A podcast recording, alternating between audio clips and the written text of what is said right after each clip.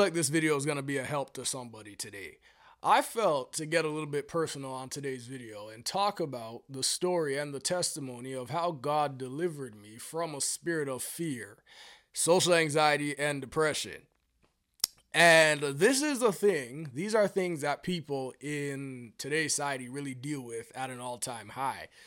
It seems like every single person in this generation is either depressed, has anxiety, has panic attacks, things that really weren't talked about as much years ago and in previous generations, and it's just so normalized now. And what I want to get to you today, especially if you're a believer, is that this is not something that you are supposed to deal with. This is not something that God has authored for you to deal with. As normal as it is, as much as it is prevalent in today's society, God has not given it to you and it is not for you to deal with. Let's go to the book of Second Timothy. And I want to read one verse there and I will go from there. Now, the Apostle Paul's talking to his son in the faith, Timothy, and he says in 2 Timothy 1, verse 7, he says right here in a familiar passage, he says, God has not given us a spirit of fear and timidity, but of power, love, and self discipline, or depending on your translation, a sound mind. Now, go back to the beginning of that verse right there. And he says, For God has not given us a spirit of fear. Pause right there. God hasn't given you a spirit of fear. And many of these things fall under the umbrella of this spirit. And what you first have to understand is that it does not come from God. Anything that invokes fear, anything that falls under the umbrella of the spirit of fear, does not come from God. And He has not given it to you. Therefore, if He hasn't given it to you, you don't have to receive it. If it doesn't come from Him, number one, it's not for your benefit because as we know, everything God does for you, everything God gives to you is for your benefit as a believer. He is working to benefit your life. He is working to better your life. So everything he gives you will be for that. So therefore, if the spirit of fear does not come from God, number one, is not for your betterment or your benefit. And number two, you don't have to receive it as a believer. And the lie that many Christians believe is that because it's so normal, it's something that we have to deal with and something that we have to receive. That's a lie from the enemy. God hasn't given you the spirit of fear. It is not for you to have. Therefore, as a believer, you should not make room for it to operate in your life. Understand that. You should not make room for the spirit of fear to operate in your life. Don't make room for anxiety to operate in your life. Don't make room for social anxiety to operate in your life. Don't make room for panic attacks and depressions and attacks on your mind. Things that come against your mind. The Bible says He hasn't given it to you, but He has given you power, love, and soundness of mind. So anything that disrupts the soundness of mind is not from God, and it is not for you to have. That's what you first and foremost have to understand. So if you look at your life and say, These things are prevalent in my life, I've dealt with them. I'm not here to condemn you for it. I'm just telling you that God has a better way. God has a better way for you. And the enemy will work to try get you to receive it as normal and as something that you should have and as something that you can't get away from. No, God has a better way. He hasn't given it to you, so therefore do not receive it. Don't receive it. And my testimony and my dealings with these things are based off or come as a result of me not understanding that God has not given it to me and not understanding that I had the ability and the power and the authority to resist it. Not understanding that. And that in turn opened up the door and made room for the enemy to come in and mess with me in that area. Understand that. And as I said, a lot of these things are rooted in the mind. they're rooted in your mind. And if you don't take authority and bring your mind into subjection to the word of God, the spirit of God, and your spirit, you're giving your mind the ability to just run wild, do whatever it wants, think whatever it wants, and in turn, it will mess you up.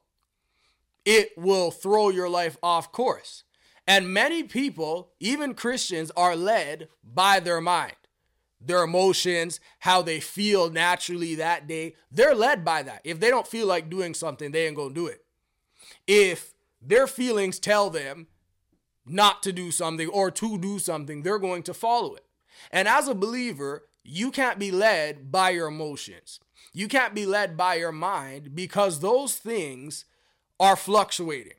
They're not sure. They're always up and down. They're in one direction today and then a, in a completely different direction tomorrow. And it will throw your life off course if you're led by anything other than the Spirit of God. And the enemy knows that many people are led by their mind. So therefore, he works in different ways to get your mind off track. Because if he gets your mind off track and gets you to be led by your mind, then he can throw your entire life off course. So, as I said, my story is basically the result of not understanding these things. And growing up, I was a very extroverted kid. Now, many people who probably went to me went to high school with me or went to Bible college with me in my first semester are probably calling crap on that, but it's true. I was a very extroverted person growing up. Couldn't nobody tell me nothing. I talked to everybody and anybody. In school, I was always the leader of groups. I was always being nominated to lead groups group projects. I was always taking the lead on those. I was always trying to be the line leader in school. I was in our groups. I remember in like the first grade, we had like group leaders that would like basically be the president of the group. And I was always sitting in that seat and people would nominate me for that. That's the type of person I was in elementary school. I was very extroverted. I joined clubs, I joined teams, all that stuff. I wasn't afraid of any of that. But that changed by the time I got to middle school. But going back, I was that type person. I wasn't ashamed of anything. Couldn't nobody stop me from being me.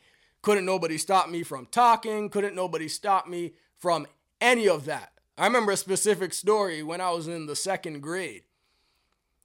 I was in the second grade and we used to have this thing called Dear Time. Drop everything and read. D E A R. And dear time was basically a time when the teacher would say, It's dear time, and everybody would stop their work, stop what they're doing, and get a book and start reading. Now, my teacher allowed for us to read in groups, small groups. We were able to come together with our friends and stuff like that and read a book and discuss the book. And I remember my group started off with probably like four or five people. And not everybody got into groups and read. Some people would just stay to themselves and read. But I read in a group of people. And somehow, because I was so extroverted and so unashamed, it also bled over into my faith. I was unashamed about my faith. And my group ended up being the discussion group. We always found a way, and I always found a way to take whatever book we were reading and relate it back to the gospel, relate it back to the message of the gospel. And I would always find any opportunity to turn it into a discussion about religion. And the kids would talk about their religion, what they believe in their religion. And when it came to me, huh, evangelist Marlon Benjamin came right out. And I would start talking about the message of the gospel, talking about Jesus Christ, how he came, died for his sins, rose up, rose on the third day, gave us power, all that stuff in the second grade. I was like six or seven years old at the time. And my group, we would do that every single time. And my group ended up going from four or five or six people to a very big group. There ended up being probably like, I think it was like almost like 15 people at a time in my group. More than half the class ended up in the group, and the group was continuing to grow because I would tell the stories in a very interesting way. And number two, I didn't fully realize it at the time, but the gospel carries power. And the message of the gospel is so powerful that you would have six or seven years old sitting there quiet, listening intently to what Jesus had done for them. And the group was continuing to grow. People were like, well, this group is lit. And they would come from their groups or if they're reading by themselves, they would come in around a table, a round table that only sat like five or six people. You have like 15 people piled up in a corner of a classroom hearing the message of the gospel. And uh, our group was growing and was continuing to grow, and our teacher didn't like that. My teacher ended up not liking that. So I remember the day she came and she shut down the group part of Dear Time. She said, from this day forward, just randomly. We weren't being loud, we weren't being disruptive. You know, we were reading a book, we were discussing the book, but she shut down Dear Time and she said from this day forward, nobody's allowed to read in groups anymore. Everybody just reads on their own. And kids who were from different religions, you have Muslim kids, Hindu kids, six or seven years old, that were irate and were upset when she said that they were upset and they were like fighting and protesting for her to let us read in groups again. And she was unmoved. She said, Nope, not doing it anymore. And that was the end of that. But you see, back then, that that was my personality. I was very extroverted in general and not ashamed about my faith. And many people, you know, they fall into the trap of being ashamed to evangelize and being ashamed to preach the gospel and being ashamed to tell other people about Jesus. That wasn't the case back then. But that didn't last for a very long time. Sadly, throughout elementary school, I was like that. I carried that personality throughout elementary school and throughout the beginning of middle school. But around the seventh grade, the end of my seventh grade year, some things changed personally. My family life changed. And church wise things changed. And a lot of issues came up in those years. I was like 12 or 13 years old. And a bunch of issues came out, a lot of controversies broke out. And what I didn't fully realize then was that it started to affect me.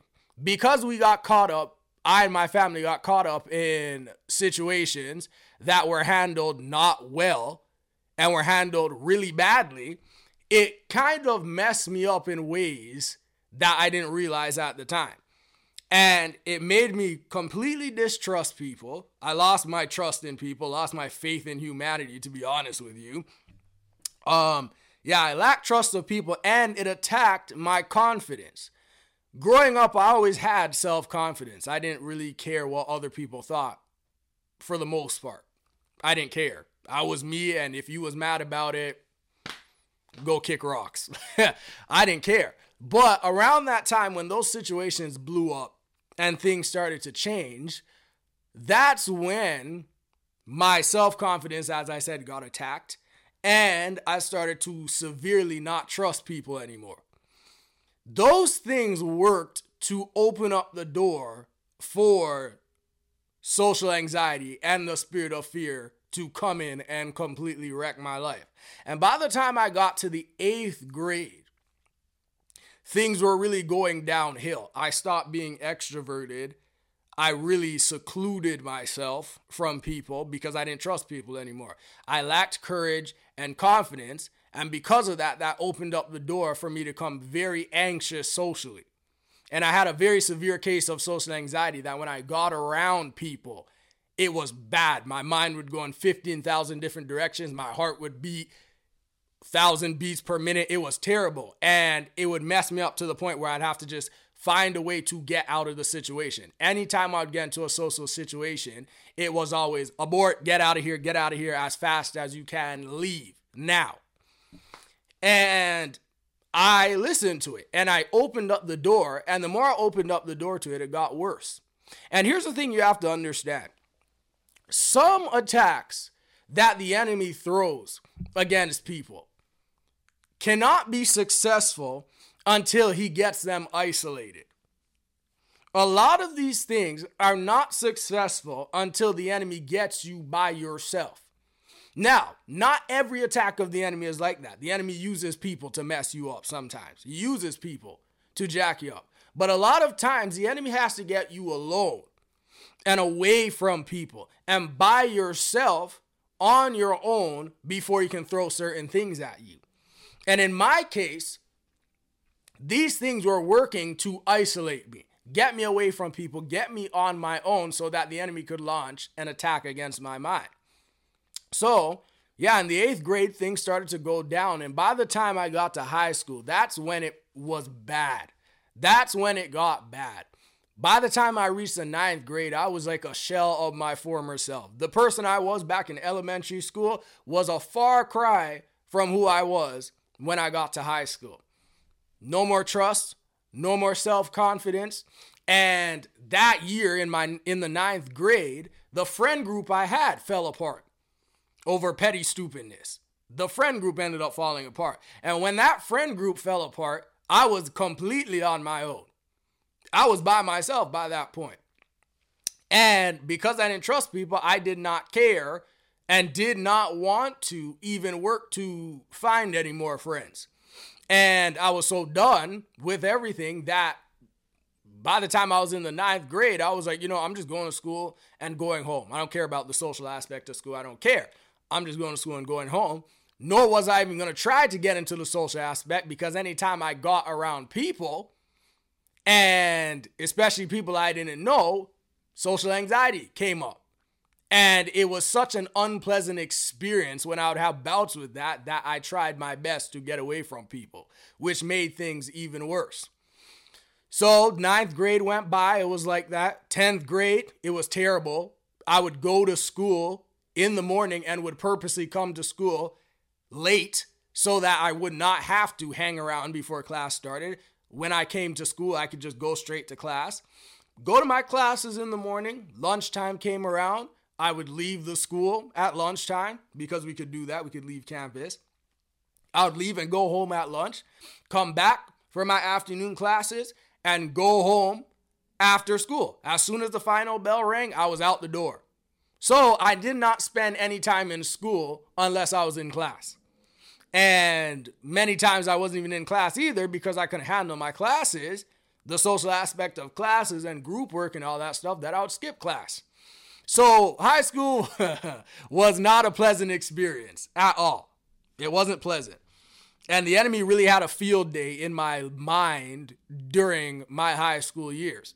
So the 10th grade was like that. The 11th grade was like that too. And by the time I got to the 12th grade, I was ready to drop out of school. In my tough because I was like, you know, I'm done. I can't take this anymore. I felt like high school was never going to end. I felt like I was never going to come out of school. And I was ready to drop out of school.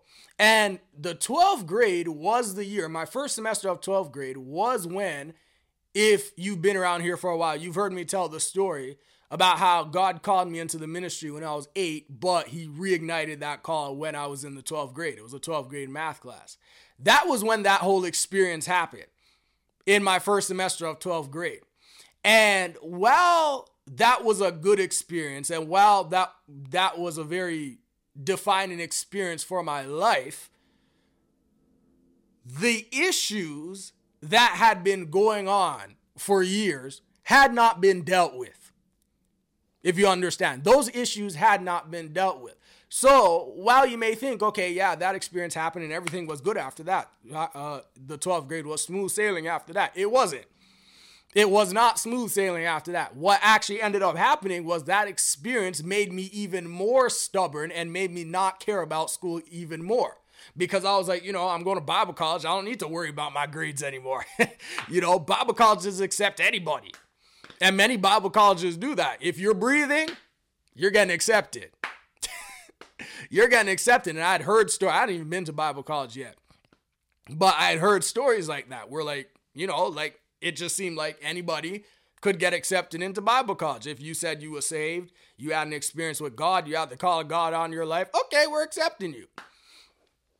That's what I thought. So I was like, okay, great. I don't need to I don't need to worry about anything. I'll just trudge through high school and then I'll come out. So I thought I just need to get out of high school and this thing is over with.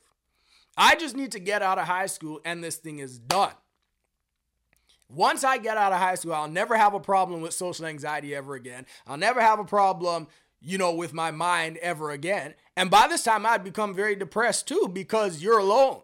You know, you look back at your life years ago, five, ten years ago, and you're like, I wasn't like this 10 years ago. What went wrong? Like, what happened? And it just pushed me into depression, pushed me into a hole.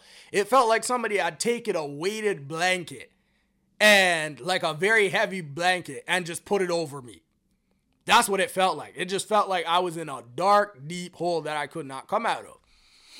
And yeah, by the time I was in the 12th grade and had that experience with God, it made me, thank God it was good and all the good that came from that. But because those issues had not been dealt with, they were still flourishing. Understand that. Those issues had not been dealt with at that point. They didn't just magically get up and go away. And that's what we have to understand because the enemy makes us think that we can just ignore the, these problems, ignore his attacks, and he'll stop bothering us. That's not the case. You have to confront the enemy. You have to deal with these issues. Deal with the issues at the root. Don't just cut off the branches. Deal with them at the root.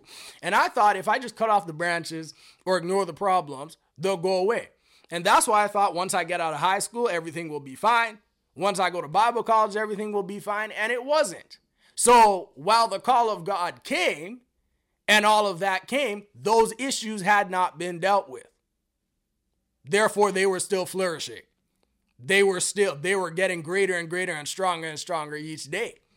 So I was in the 12th grade and decided that I had had enough of this foolishness and was ready to drop out of school. And there was a program in high school that was called PASS. PASS, it was an acronym. I can't remember what the acronym stand stood for. And basically, it was I try to find a nice way to say this, but in the end, it was a mostly delinquent program. The problem students, the students who could not handle being in a public school setting, ended up going to PASS. The classes were much smaller. I think the class school was only three days a week. There was a lot less people in the school. You literally just came, did your schoolwork, and went home. And that sounded like a dream to me. That was a dream. I said, wait, don't have to deal with people. Can just go do my studies in tiny classes and then just go home after that. I'm going. I said, it's either that or I drop out of school. I'm going. And I basically made up in my mind that I'm going to PASS. Now, you have to get sent to PASS and you have to be accepted into the program. And as I said, you have to really have a problem being in public school to end up going to PASS. So you really saw problem students, students who committed crimes, straight up bad students, or, you know, girls who had gotten pregnant in high school and could not be at school five days a week, six hours a day. Those were the type of people that ended up in PASS. You have Marlon Benjamin, who is not in those situations but has serious social anxiety and is ready to drop out of school. They weren't going to accept me into PASS. As bad as my situation was, and as bad as I thought I was, they weren't going to accept me. But I was still persistent about it. So I stepped into the guidance counselor's office and said, I'm going to PASS course, the guidance counselor fought me and said that's not a good idea. I said I don't care. I'm going to PASS or I'm dropping out of this school. I can't handle it anymore. I hate this school. I was losing my mind in her office. I said I hate this school. I can't take it. The people are stupid. I'm tired of it. Put me in an application to go to PASS. I'm done with this school. Don't fight me on it. I don't care. She reluctantly said, Okay, I will try, but I don't think this is a good idea. And she really tried her hardest to get me to not go to PASS. And it got to the point where she set up a meeting with me and the principal. I didn't know about it. I just got called into the principal's office. And the principal now tried to convince me not to go to PASS. And the principal had called my mother into the office too. And they're both trying to convince me, no, don't go to PASS. It's not a good idea. I said, I don't care. And if you don't let me go to PASS, then I'm going to drop out of school. And that's going to be 10 times worse. I was sitting there trying to blackmail them. That's how bad, that's how much in a rut I was at the time. And I fought my hardest. And finally, the principal said, okay, I have an idea. I can put you into a co op program. By this point, she had tried her hardest. She said, okay, well, who are the people that you don't like? I said, I don't like anybody in this school. so I said, you can put me in a class by myself or I'm leaving. So she said, so she finally said, all right, um, I will put you into a co op program. Now, with a co op program, you only have to be in school for a month. And then after that, they will place you at a specific store, place of employment, and what you can do for your last three credits. This was my last semester of high school. What you can do for your credits is work. You won't get paid, but you can work at a workplace for experience and you'll get high school credits for it and still graduate. I said, Great, I don't have to be at school. Go work out a job. Great, I'll do it. And they signed me up for pass, and I bore that month in school. It wasn't easy, but I bore that month in school, and I ended up getting placed at H&M, the retail clothing store. I ended up getting placed there and worked there for six months. At my last semester of high school, I worked there every day for like four hours a day or something like that, and smooth sailing. I was like, hey, I can work here. I don't have to be out to school ever again while these little simpletons are at school learning math and arithmetic and all that stuff in the classrooms. I'm here working and I'm not in school. I like this life. Now, there's my own set of challenges at that workplace, but that's what I thought. I said, great, everything is good. And after I get done with this, I can go to Bible college and I'm around like minded people and everything is great. However, the issue was not being dealt with at the root. The branches are being taken off. I'm ignoring the problem, but I'm not dealing with the issue at the root. It is not being dealt with at the root. And I thought that once I get out of high school, everything is great. But I quickly found out that after I left high school, I ain't go nowhere. so I finally finished my internship, my co-op placement at H&M, left that job, long story short, and took a year off of school, not because I wanted to, but I had to. And I ended up going to Bible college a year after I graduated high school. Now, I'd had a year basically not around, not in social situations that made me uncomfortable. Around people I knew, that was fine. I was working a job at the time in a dark kitchen and I was by myself. I worked by myself, and it was just it was just great. This is the life, you know. Get paid working by yourself in a dark kitchen, cooking food all day, you know, for Uber Eats. I was I was living the life until I went to Bible college, and I remember the day I left for Bible college. That day I left, and I got my suitcase and left my house and everything like that. That spirit of fear, social anxiety all of that stuff came back on me like a blanket. I felt when it came back on me. Heart starts pounding, thousand beats per minute. That thing came right back on me. And I remember I went to Bible college. And many people don't know about this. I went to Bible college and it was like all hell broke loose my first semester. And I was like, what? I fought to get here. I knew God had called me here. And the minute I stepped on campus, I was like, I want to go back home. I want to get out of here and I want to run because what you didn't realize was that social situations that I was not comfortable in really put me into a rut mentally. Now, you're not only going to a different country, you're not only going to a place where you don't know anybody and you're going to school with people you don't know, you're living in a dorm full of people that you don't know. Oh, that messed me up. My first semester of Bible college was hell. it was hell because that spirit, that attack of the enemy just went into hyperdrive at that point.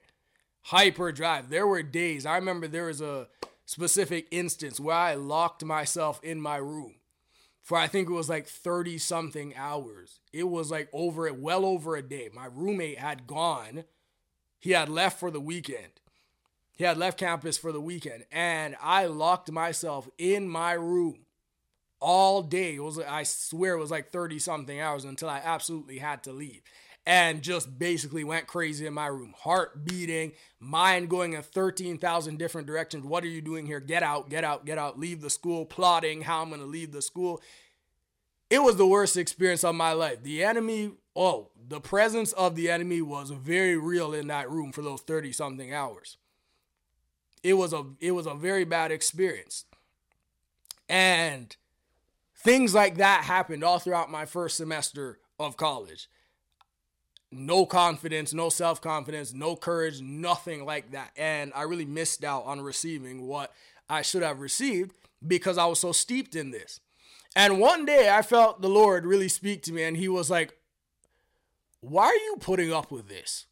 Because in your mind, in your natural mind, you're like, God, why can't you rescue me out of this? Why can't you take me out of this pit? What's wrong with you? You know, why are you leaving me here? Do you like to see me like this? What's wrong with you?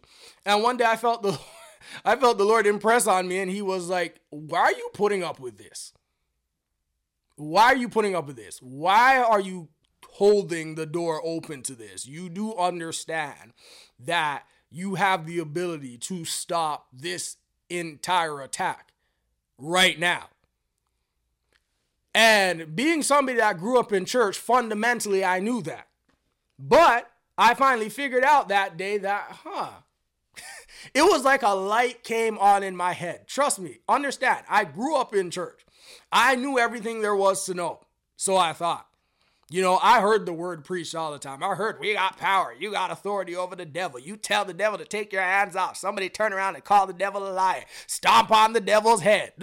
This is what we heard every single Sunday. But it was not put into practice. It was just words that I had heard. And that day, it was like the Holy Spirit made the word real and made these principles and these things real to me. And I sat there and I was like, I've been in church all my life. I've I know I have an understanding of the word of God. I don't need to put up with this. And the only reason why this thing is allowed to stay and I'm having such a hard time with this is because I've opened up the door for the enemy to come in in this area and I have not shut the door or kicked him out. I have not done that yet. And I remember it was like a light came on in my light came on in my soul that day. It just came on and I was like, I don't have to put up with this anymore. My word life was out of whack and I wasn't taking authority. Those are the two problems. I wasn't in my word and I was not using my authority. And those are the things that will keep the enemy in check. If you're not in your word these attacks on your mind are allowed to get greater and greater because it's the word that renews your mind. You can't renew your mind any other way but through the word of God. And your mind is not like your spirit, it is not set to follow God. You have to train your mind to follow your spirit because what your mind is going to do is it's like the middleman. Your flesh is hardwired to disobey God. Your spirit is hardwired to obey God and is alive to God when you're saved. Your mind, your will, your emotions, that part of you is going to follow the stronger of the two. If your flesh is stronger, your mind is automatically going to follow your flesh. If your spirit is stronger, your mind is going to follow your spirit. So, what was happening is the flesh was the stronger man because the spirit was being neglected, and the mind was following the flesh. But through the word of God, your mind is renewed. Understand that. Your mind is renewed. And when you use your authority, you take your mind and bring it into subjection to the word of God and to the spirit of God. When you use your authority, you take your mind and bring, as the Bible says, every thought captive that exalts itself against the knowledge of Christ and cast it out. I wasn't doing that.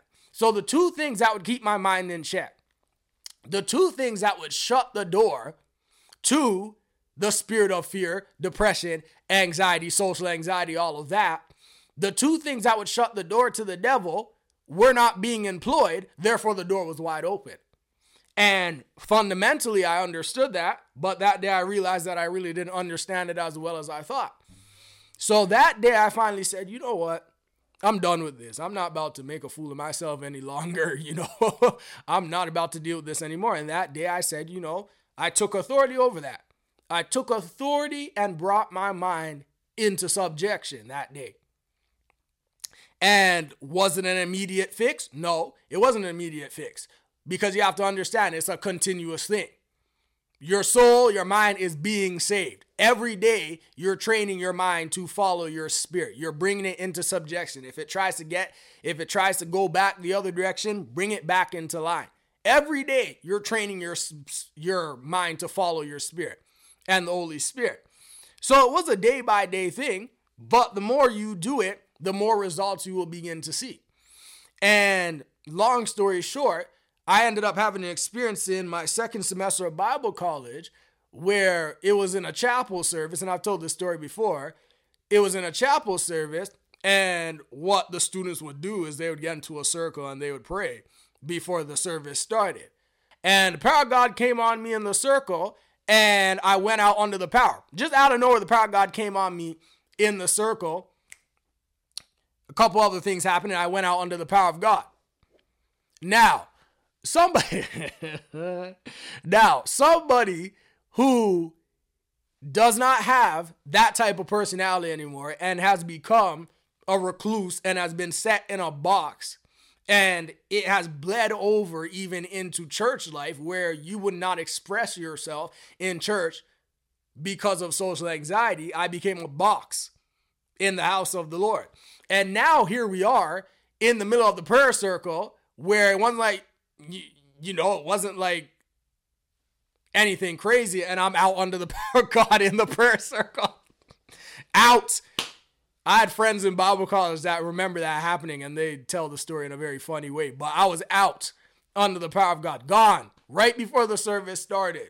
Everybody's getting ready, talking about welcome to chapel. Let's praise the Lord, everybody, and I'm gone, already, already received. And that wasn't me being me. But that day I got up off of the floor and something had changed. Now, understand something. Why didn't God deal with that issue before? I was in church a lot. I was in church on Sundays. Why didn't he deal with it back home? Why did I have to go all the way to America for that to happen? Why didn't he just deal with deal with me like that in a church service on a Sunday back here in Canada? Because as I'd said, the door was not open for him to move. Understand that I had to put myself back into the word of God. I had to use my authority. And that's when the door was open to the power of God. That's when I opened the door to God. And once I had done that, he was able to move. Once I had done that, he was able to come in and do what he does best. And that's when I had that experience. That's when God dealt with, took it out, dealt with these things dealt with these issues, dealt with these problems that were plaguing me for years and years, took it out. And I got up off of the floor different. And again, as I had said, it wasn't like an instant fix because there is a temptation to go back. There's a tempt, the enemy will not stop. You put the enemy under your feet, he will try his hardest to come out from under your feet and try to get back over your head. That's why you have to continue to keep your foot on his neck every day. How do you do that? Through your authority, through the word of God, you do that. And as I'd continue to employ these two things, the word of God and my authority in Christ, it kept those things at bay. And after a while, once I'd got to my third semester of Bible college, this had happened in my second semester. My first semester was complete hell. By the time I got to my third semester, my second year of Bible college, I was like a far cry from who I was when I first came by the time I got to my end of my career in Bible college. I wasn't a recluse locked up to myself stressing anymore. I w- I wasn't dealing with social anxiety on that high level anymore. I wasn't. I was a completely different person. I didn't have people at that point, by the time I got to my second year, being like, I don't see you off. I don't see you around anymore. Everybody saw me everywhere by that time. People saw me a lot more by that time. And I had people that would come up to me and be like, I remember you when you first came here. You was like a mess. And now look at you, you're a completely different person. That's what happened when I had employed those two things, those two things that I want to give to every single person. If there's a piece of advice that I could give to any person, any believer that is struggling in those areas, the spirit of fear, anxiety, depression, attacks of the enemy against your mind, panic attacks, social anxiety, all of that stuff. Those can be dealt with. Number one, God hasn't given it to you as a believer. God has not given it to you. Therefore, you don't have to have it. Number two, if it doesn't come from God, it comes from the enemy. And anything that comes from the enemy that tries to come against you, you have authority over it. So, therefore, if you're struggling in those areas, renew your mind with the Word of God. Get into the Word of God. Put yourself headlong into the Word of God and don't make it a religious thing. Because if you say, okay, I'm going to read my Word for two hours every night at 6 p.m., what's the enemy going to do? What's your flesh going to do? 558 every day, they're going to find a way to try get you to not do that. So what you do is don't turn it into a religious thing. But as you're going about your day, you're meditating on the word of God. As you're going about your day, you're traveling to work, you know, you're getting ready in the mornings. Put your earphones in, listen to the word of God. Put your earphones in, employ your Bible app, and let it read read the word of God to you. Do that. Those are practical ways to get the word inside of you and build up your spirit, man. That's what you do. And use your authority. When the enemy tries to come against you, he will try. When he tries to come against you, what do you do? You don't sit there and say, oh, you know, or ignore it or wait for it to stop and beg the enemy for mercy. Employ your authority in Christ. Put your foot back on the devil's neck and tell him to back up off of your life. And as you continue to do that, you will see those attacks begin to cease and your spirit man will be strengthened. Your spirit man will be strengthened and your flesh will become weak so that when the voice of your flesh tries to talk to you, it's not as amplified anymore. Your mind is now trained to follow your spirit because it's the stronger man. So it's not given to these things. It's not given to the spirit of fear anymore. And when those temptations try to come, resist it with all of your might. Resist it like it is the plague. And that's when you will see things change in your life. What I'm doing now, I would not have been able to do it five years ago. And understand, all this had happened five years ago. That whole experience where I had in the Bible College Chapel happened back in 2019. And there are people who have struggled for years with attacks on their mind years and years, gone to therapy, done everything under the sun, and it doesn't work. Use the word of God. Put the word of God to work. Use your authority in Christ. Open up the door for the power of God to move in your life, and you will see things change. You will see things drastically change in your life. Let me be an example unto you that this is possible. Let me be that example to you today. You may think, oh, you know, it, it can't happen I can't get free. You can get free. And things will completely change for you once you let God move. Once you open up the door to the power of God. Once you put yourself in the Word of God and renew your mind with God's Word, things will begin to change for you from this day forward. And I believe that's going to happen to anybody that's come on this video and you can identify with this. You can identify that I'm struggling in my mind. The enemy is attacking me in my mind. Do these things and you will see things begin to change for you. Don't look for outside things that, oh, I need somebody to lay hands on me. I need somebody to pray for me. I need somebody to do that for me. They can do that. But understand, after that, you still need, you have a part to play. And if you don't play your part, then nothing is going to change. And that's how you have people going from here to there, back here, over there, looking for somebody to pray for them, looking somebody for to cast the devil out of them, and oh, I actually have this spirit on me and that spirit on me. They're not understanding that they have a part to play. And somebody else is not able to do it for you.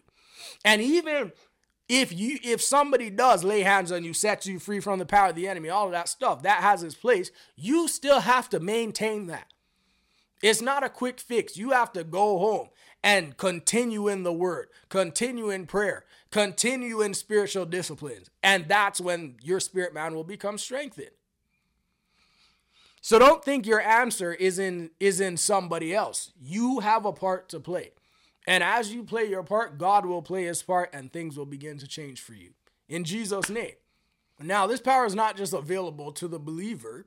God hasn't given it to you, but if you're not saved, the first thing you have to deal with is your standing with God. Because if you're not saved, you're an open target already for the enemy.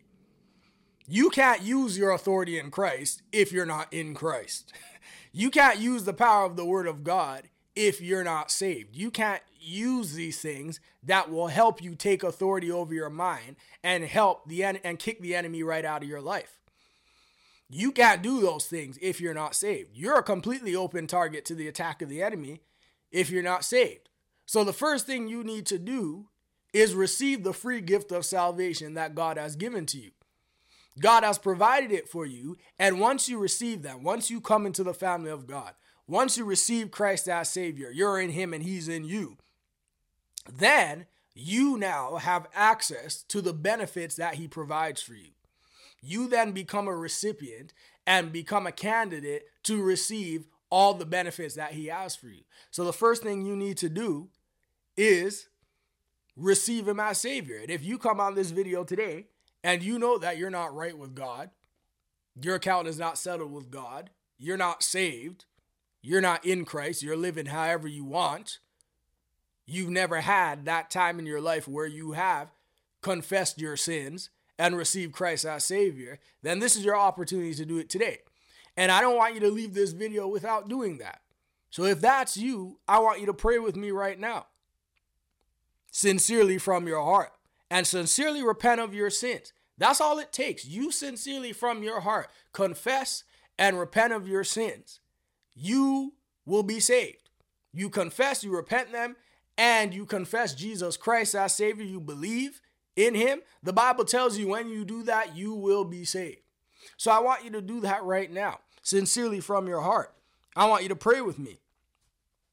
Right where you are, I want you to say, Heavenly Father, Thank you for sending Jesus to sacrifice his life for my sin. I believe that he died and was raised back to life for me. So now I ask you to forgive me of my sin and cleanse me from all unrighteousness. Now I receive the power to live holy until you return. And I'm no longer a sinner, but now I am a child of God. And I thank you, Father, for it.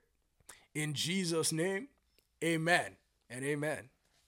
If you just prayed with me and responded to God's call for salvation, I want you to now take the next step. I want to help you to begin to walk on this path of righteousness. Many people get to the point where they feel like, okay, I just got saved, but what do I do next? I want to help you with that. There's a link in the description that will take you to a page on my website, and I want you to fill out the form there. And when you fill out that form, I'll send you some resources that will help you begin to walk on this path of righteousness and begin your walk with Christ. You don't have to walk this path alone. You have the help of the Holy Spirit, and now you also have my help. So I want to send you resources, I want to pray for you, and I want to help you to become a strong believer. So go ahead and click the link now.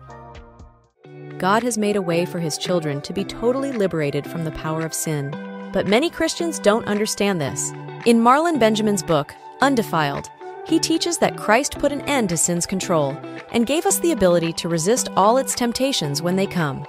Order your copy now on Amazon or marlonbenjamin.net. What's up, everybody? It's Marlon Benjamin, and I want to challenge you to consider becoming a partner with this ministry today. You know, our partners commit to praying for us continuously, and they connect their finances to this ministry on a monthly basis.